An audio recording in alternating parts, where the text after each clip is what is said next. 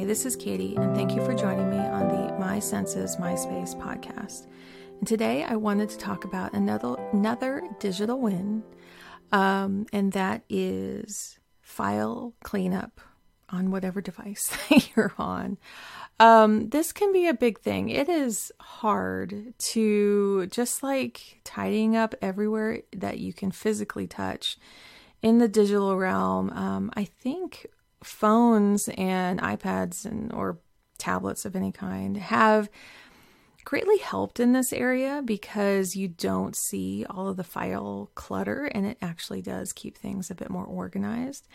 You can have a ton of photos um, and sometimes to a degree that may slow down your devices. And I have to say, I've been on the fence of finding a really good app to find all the duplicates in my photo library because as someone who's like wants to double, triple, and quadruple check that all my photo memories are there.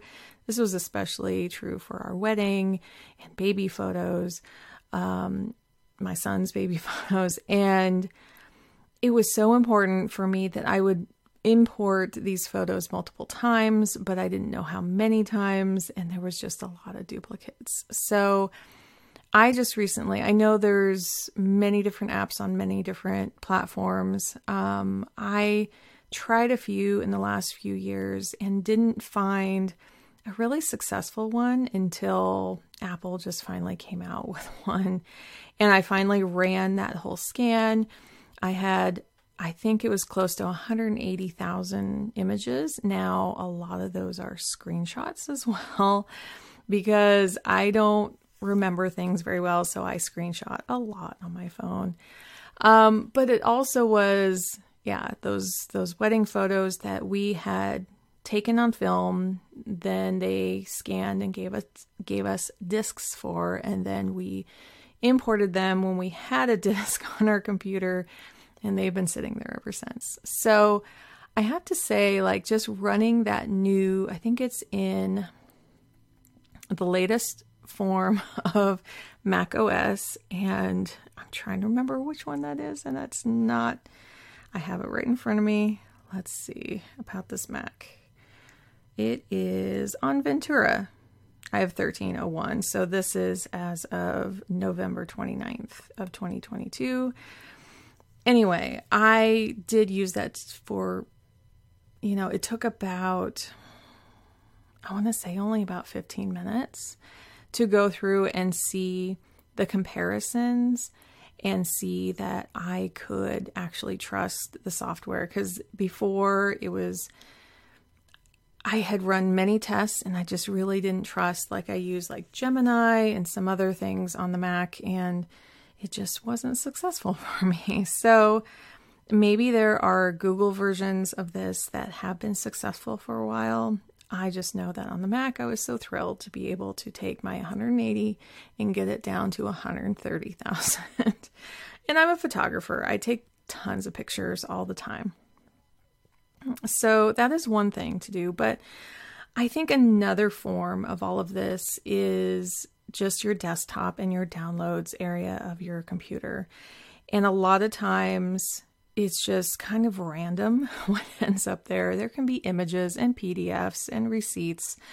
And um, what else is there? Like little movies. I know for me, movies and audio files, animated GIFs or GIFs, um, whatever wheelhouse you are with the naming of that.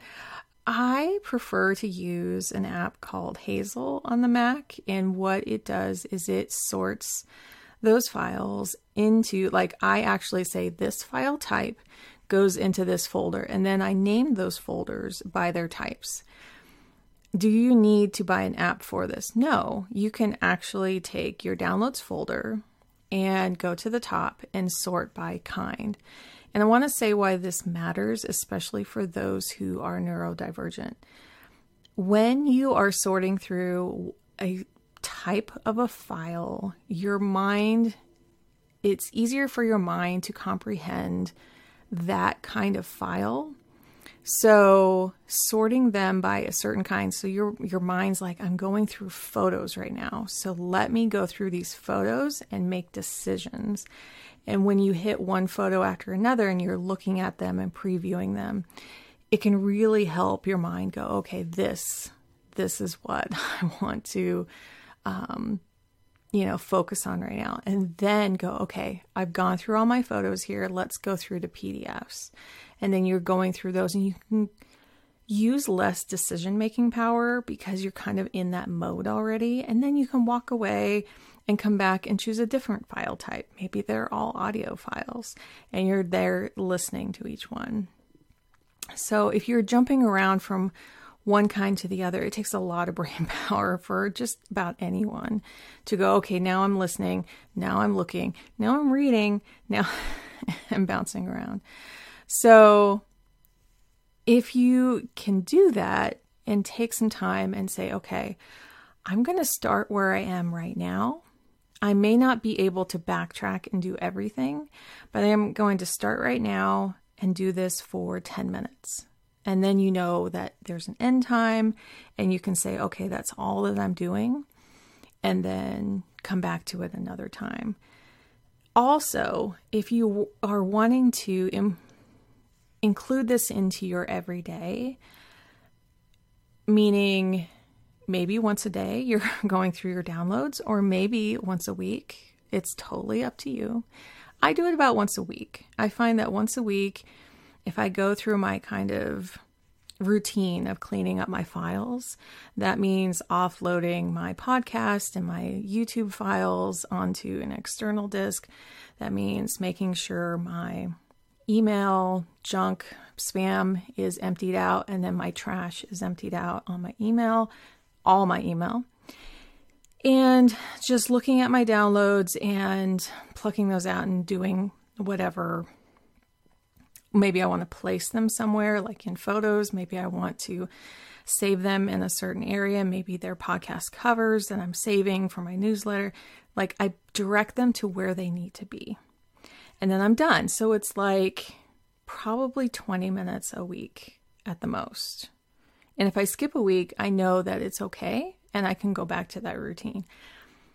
But what we can get caught up in is like, oh, we have to backtrack. Oh, we have to go back and like get them all done before we can move forward. And that's not true. That's all actually, you can start doing your routine in the 20 minutes that you have, 10 or 20 minutes, each week and starting there.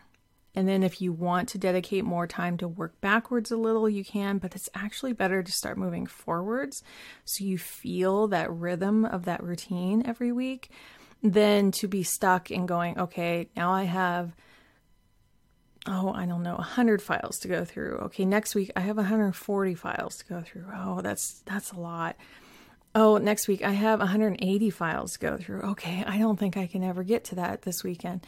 And then you keep putting it off because the number keeps growing and growing. So start where you are.